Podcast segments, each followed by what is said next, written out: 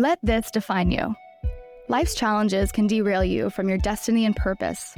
We're here to remind you that getting knocked down, no matter how hard, can be the starting point of the best days of your life. Do you believe that your failures can define you in the best way possible? Listen in on Patrick McMullan's conversation with inspiring people who have proven it can. On this week's episode, we have the pleasure of talking to David Nour, CEO of the Nour Group. Nour Group empowers global P&L leaders to become aware of and leverage their most valuable assets, their portfolio of strategic relationships. They work with leaders and teams who are competent, capable, and have constructive intentions. Listeners will greatly benefit from David's independent, agenda free voice that brings prudent candor to unique challenges and opportunities. Enjoy. Well, I want to have a little fun for a second because you also changed how you taught. A couple weeks ago, I, I came to northern Georgia, and me and fly fishing and even fishing period don't exist. and all of a sudden, you a few months back, you reach out. You say, "I'm doing these these retreats." Yep. And you're applying lessons of on the river Sure. to defining even your personal brand. I, I have to tell you, at first, I even admit, I can say it right here, there's Yeah. no butt kissing here team. I was like a little skeptical. Right. How the hell is he going to do this now? you completely blew me away with the lessons from the river Yeah. and fly fishing into building a personal brand, your business Yeah. brand. Tell us about it. Yeah, very kind. So, so again, I, I said earlier, expert first. Whatever you decide to deliver from that, a distant second. So, so a couple of re- really bizarre instances. One, I, I added for for a lot of those twenty plus years, I've been on my own. Right, I've, I've Right. used other people, but it's been a solo practice. Sure. So, eighteen months ago, I decided that I wanted to expand and add others and and build something beyond just me. So, I added a partner, and as you know, Jen uh, is an avid fly. You know, she's an avid angler, and and by the way, you know, captain of the U.S. women's fly fishing team. knew? Right? I, I didn't know there was a thing. I had to Yeah. actually look it up. Like, is this legit or is she making this up? And and and I and I went on a couple of trips where she was guiding, you know, her clients and other things, and I just kind of tagged along. And I and she put a rod in my hand, and I started to learn how to cast. And and and what I what I what I experienced was something very unfamiliar that I didn't know how to do. It is really difficult to be bad at something as an adult, hmm but if you have the courage to try new things, that's where that growth mindset is going to come from. That's where you really are like, you know what, with repetition and persistence. And I think I told you the first time I cast it, I hit myself in the head, in the Yeah. forehead. And, Yeah. and you just, you learn how to overcome those obstacles. Right. So the more I thought about it, the more I learned, and, I, and I've become a student of fly fishing. So I've been to several fly fishing shows, and I, I think I've been on like now seven, eight, you know, trips. And I figured out you start to include in your conversations. I figured out a couple clients go, and I've been with them several times. And I took a group of Emory, you know, classmates from 20 years ago on a trip, and what it dawned on me was my experience wasn't a, a, an, it wasn't an isolation. It was an isolated event. It, most most professionals you know, haven't been. They don't know what to do. They don't know about the equipment or the lingo or any of that. And then it dawned on me: Does our best learning is it? Does it have to come from a classroom? Do we have to duct tape people to a chair and force feed them all this content over a few days for them to take anything away? Right. And unequivocally, the answer was no. So then I said, what if we took um and replicated this as experience? And, and you heard Jen say, fish don't live in ugly places. They right? don't. Yeah. So you came to some beautiful country in North Georgia mountains, and God's country. It and was in August, right? August, we're going to Montana, which is another gorgeous country, If, and if you're thinking about it, stop thinking. just sign up. Nour, nourgroup.com.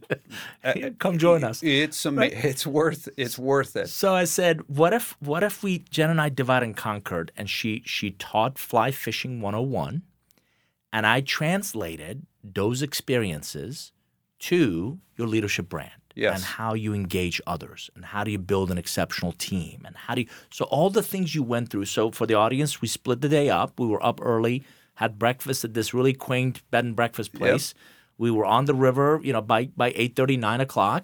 And and you know we, we we casted we fished up and down this river this gorgeous you know private waters and looking for rainbow trout and and you know brown trout and all Yeah. kinds of fun fun fish.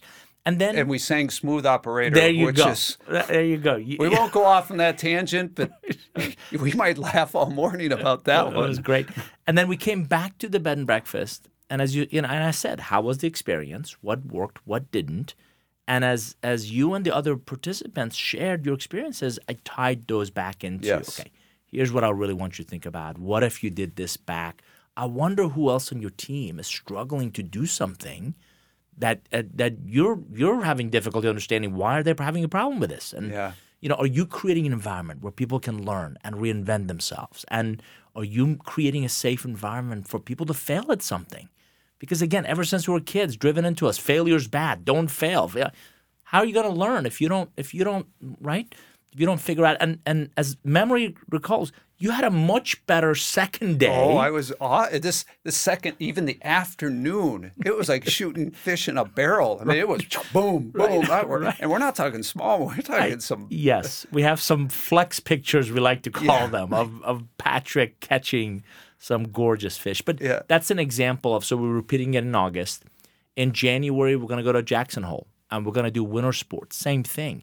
If you're willing to put snowshoes on, which a lot of people have never done that, Exactly. and go out in some cold temperatures and figure out how to connect the dots and get to the location you're trying to get to. And so will that and and uh, again, Iditarod. We've all seen pictures of Yeah. those dogs sledding. Most of us have never gone mushing, and Yeah. so if you learn how to do that, can you control some equipment very differently? And so all of these we call them learning expeditions.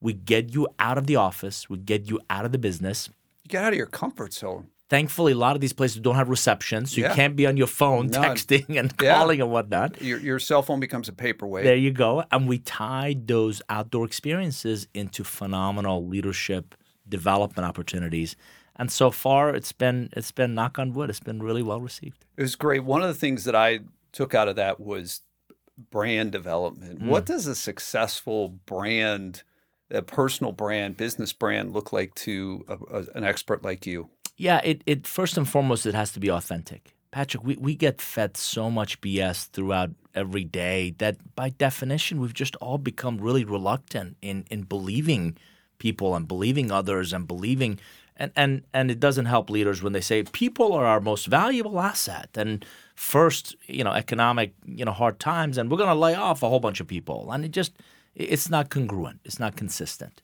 so one is authenticity two is believability right so if you tell me you're a servant leader and yet you walk around and you're basically barking orders at everybody Mm-hmm. that's not congruent. That's not consistent. Servant leaders don't necessarily tell, they ask. How can I help?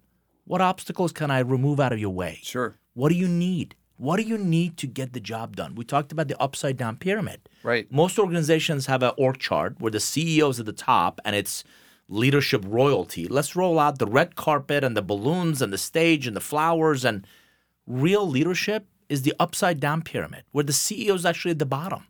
And deeply, he or she believes, I am here to remove obstacles out of your way so you can do the job that we need you to do to succeed. That's what servant leadership is. That's how servant leadership shows up. That's how servant leadership models the right behaviors. So it's authentic, it's congruent, it's consistent, and it's really forward thinking. It's really, uh, really thinking about the best version of the individuals. How do we get through these individuals a really well defined, well formed team? How does that team contribute to moving the organization forward? Did you enjoy this conversation? To hear more, subscribe to our channel and keep an eye out for the continuation of Patrick's chat with David Nour. Thank you for joining us, and remember, let this define you.